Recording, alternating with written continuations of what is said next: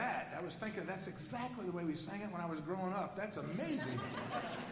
I must have passed that on to you, Greg, from the church I grew up in.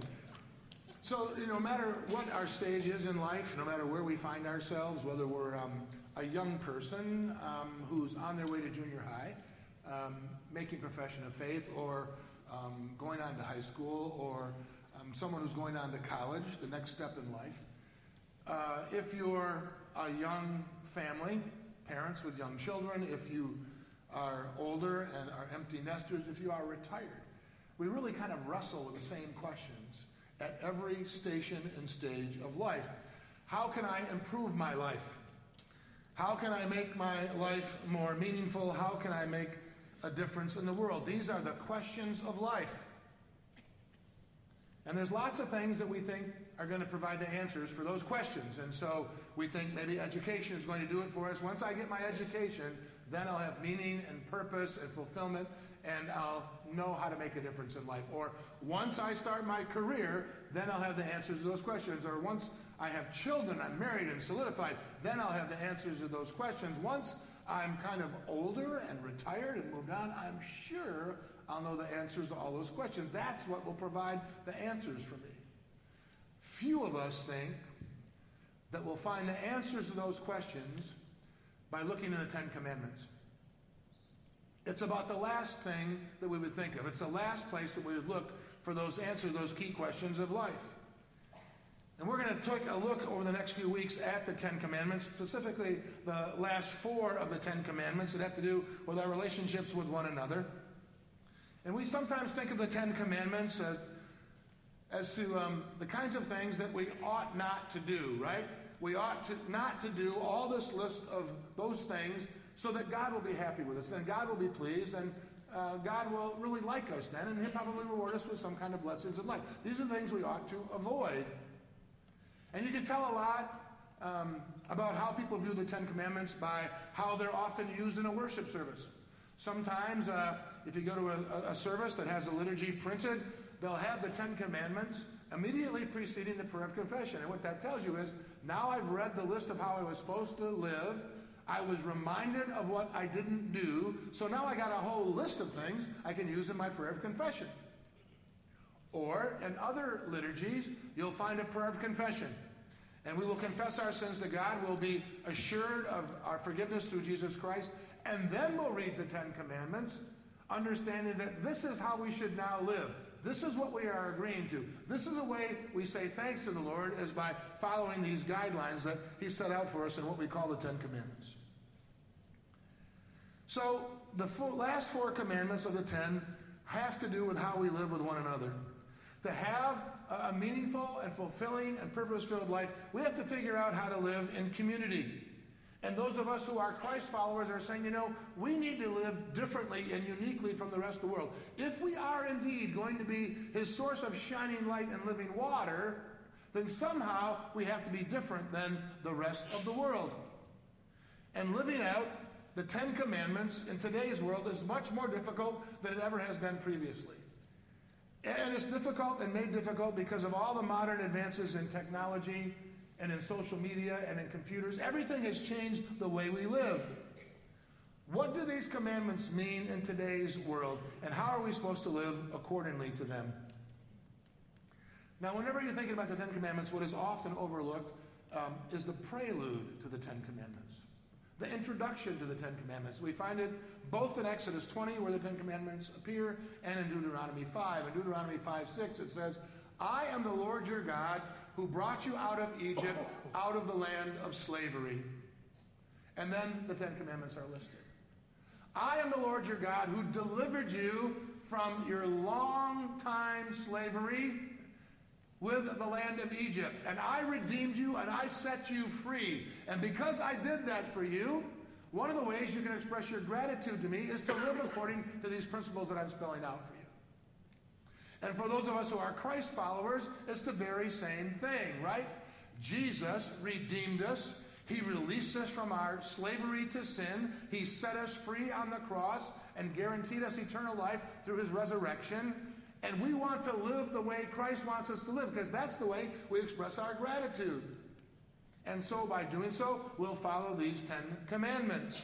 The introduction is very important. When John Calvin, the patron saint of Reformed people, speaks of the law of God or the Ten Commandments, he says that the law of God is not given to make us afraid of God, but to provide a means of loving Him, who is our deliverer and the source of our freedom.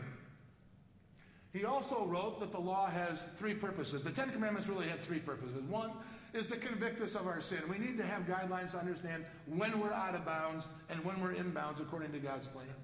Secondly, to restrain the actions of evil people who will fear punishment. So we see these Ten Commandments actually as part of the landscape of our nation, right? I mean, thou shalt not kill is a, is a law in our land. It's not just a Christian law, not just a Jewish law. I mean, murder is really not supposed to be something that we do. We shouldn't steal. We shouldn't commit adultery. These are all generally accepted rules of society.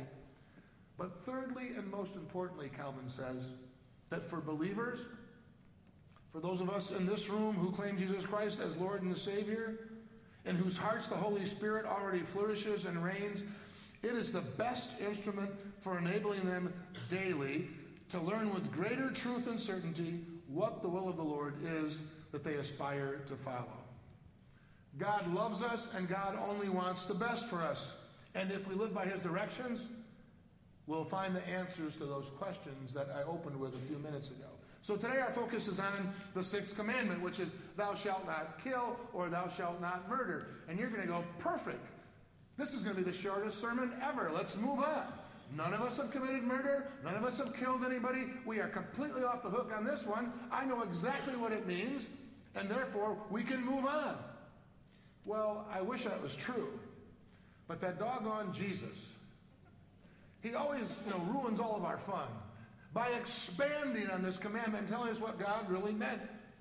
In the, in the Sermon on the Mount, there's several things where um, Jesus says, you know, your common understanding of what God meant by this is this.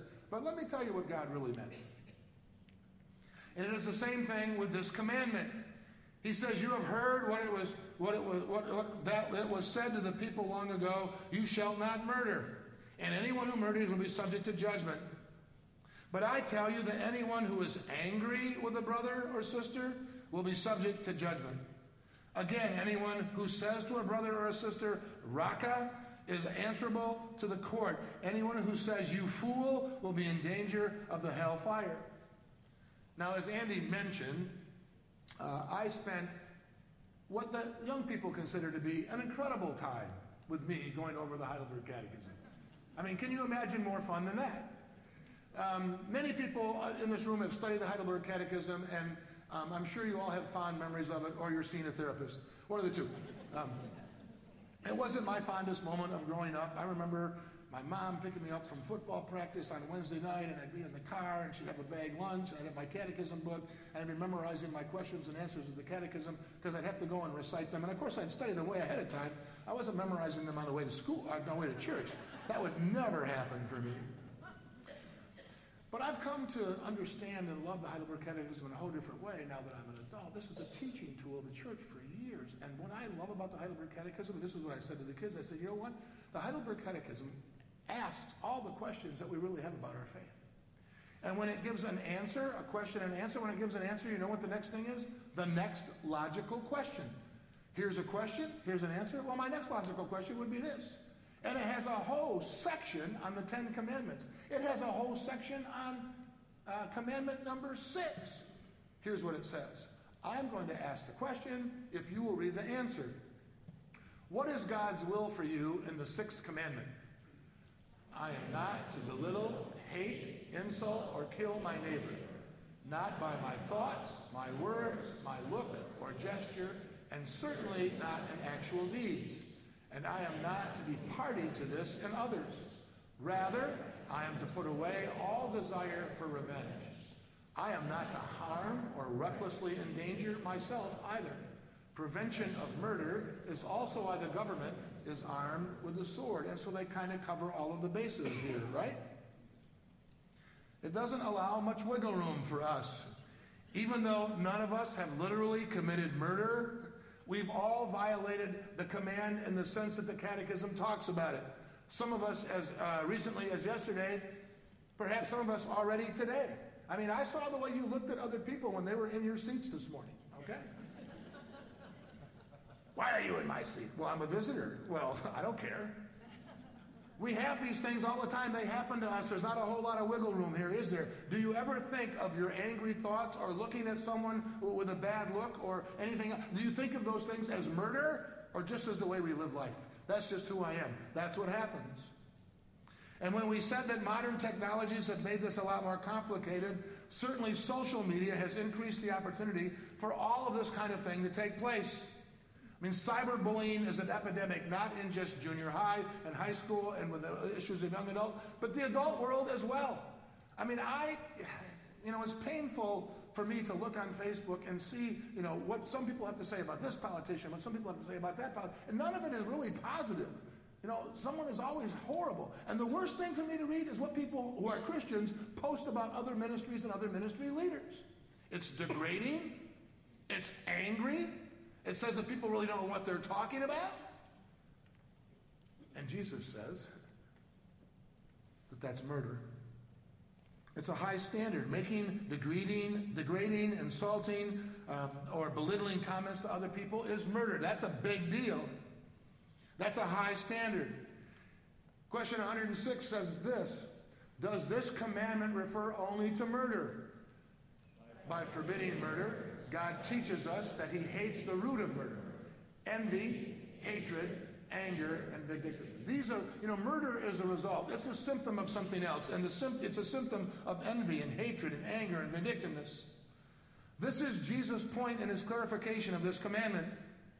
People believe that if they had literally kept it, I did not literally kill anyone, therefore I'm living within the bounds of this commandment.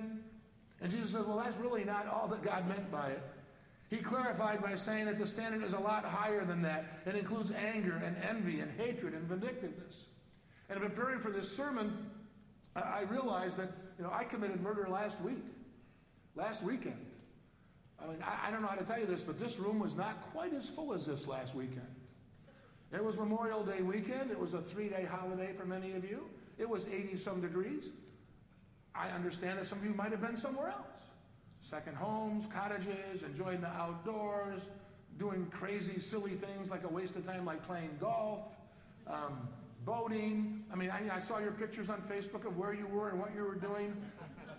You know, yeah, that's what I call pastoral care, right there. you know, do you really realize what you're doing when you're asking me to be your friend on Facebook? I mean, seriously. Oh, yeah, your pastor's watching. And I was back here and I had to work while you were all out having fun. And of course, Greg wasn't back yet, so I had to do everything. I mean, I was envious of you. I was jealous. Would have been great. And God says, you know, that's murder. That's the kind of thing that is behind what takes place when someone takes another life. And we might think it's kind of innocent. Ah, oh, that's not that big of a deal. But it is a big deal. Envy is defined this way it's a feeling of discontented or resentful longing aroused by someone else's possessions, qualities, or luck. When we envy someone else, there's a little bit of resentment and discontent. When we want what they have, when we wish that they didn't have it, it's a little bit like murder because the only way I can have what you have is if you don't have it. And the only way you don't have it is if I take it from you. And the only way I can take it from you is if somehow you die. And sometimes these kind of things creep into our vernacular or we don't even really pay attention.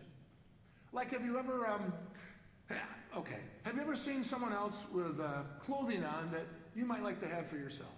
And you would go, that outfit is to die for.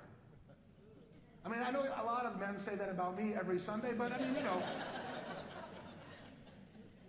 that sweater vest is to die for. Yeah, well, three of you could fit in my sweater vest. or, you know, I'd kill to have that. It kind of slips out of our mouth. Man, I, would kill to have that car. I, would kill to have that boat. I'd kill to have that kind of talent. Wouldn't that be great? And we really don't mean anything by it. But these little things that we have in our vernacular are kind of a way of saying, you know, when you get down to the root of it you look a little more deeply, it's exactly what Jesus was talking about. And he isn't done with this, by the way. He continues talking about this commandment in Matthew chapter 5. I'd like to move us to Luke chapter 6, where he continues in the same way. But there's a specific, specific purpose that I want to go to Luke 6. Uh, but to you who are listening, I say, love your enemies. Do good to those who hate you. Bless those who curse you. Pray for those who mistreat you.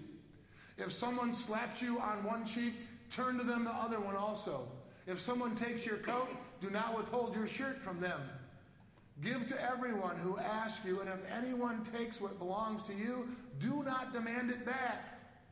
Do to others as you would have them do to you. So it's not just avoiding the sin of envy, avoiding anger. It's not just avoiding, it's actively engaging in a different kind of behavior. They tell us how to live a grateful life how redeemed people should live, how we are different than the rest of the world. Listen to what it says in Heidelberg Catechism 107. I'll read the question, you read the answer. Is it enough that we do not murder our neighbor in any such way?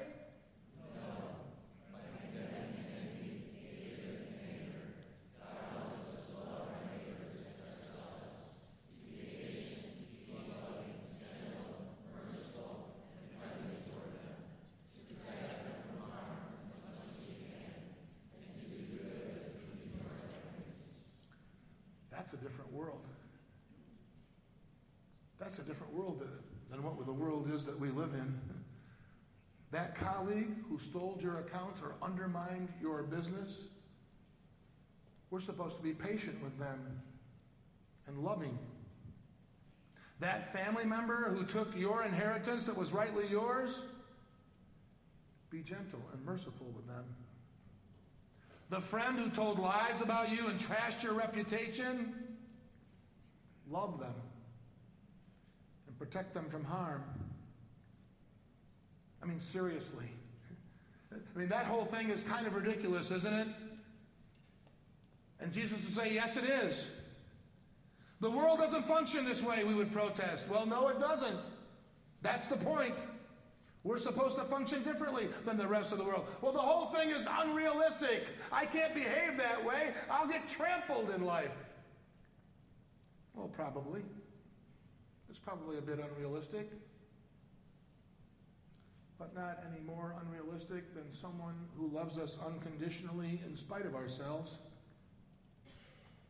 who gave up their life by dying on our behalf on the cross and who guaranteed eternal life through the resurrection.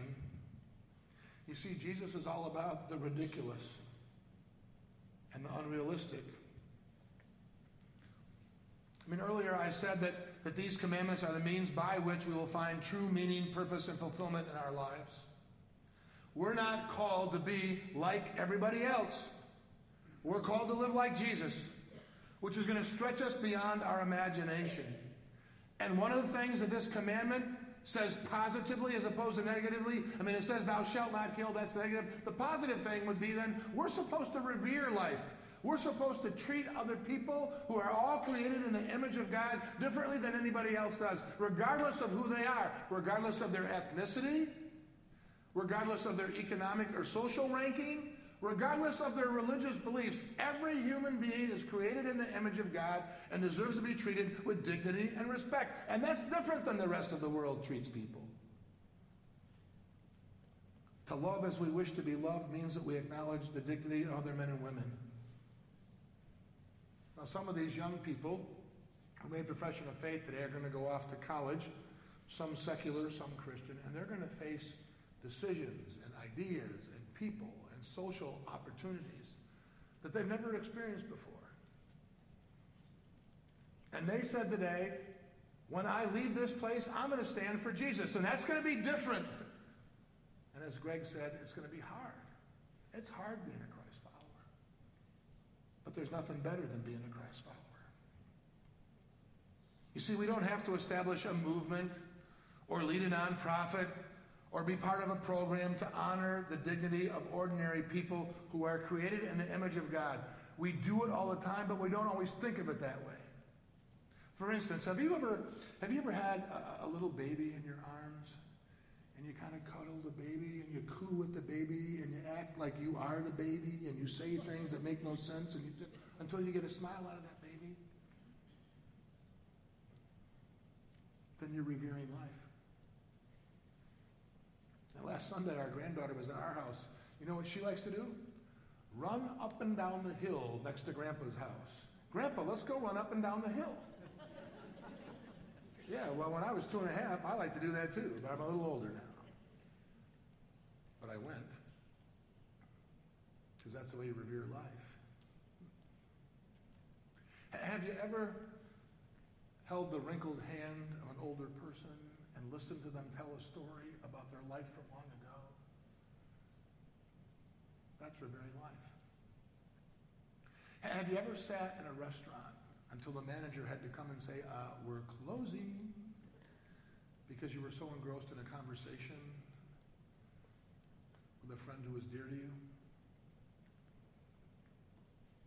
Have you ever bawled your eyes out at a funeral because you're going to miss the person who passed on? That's revering life. Have you ever said, I'm never going to watch the evening news again. I'm never going to read another newspaper. I can't take another murder. I can't listen to one more case of child abuse. I cannot watch refugees drowned in an ocean because they're trying to escape evil. I cannot hear about the sex trade any longer. When we feel that way, we're revering life You see, it's not avoiding things. Jesus said it's behaving differently and acting on the positive. That's what it means to live into the commandments of God, to give our life meaning and purpose, and to make a difference in the world. Let us pray together.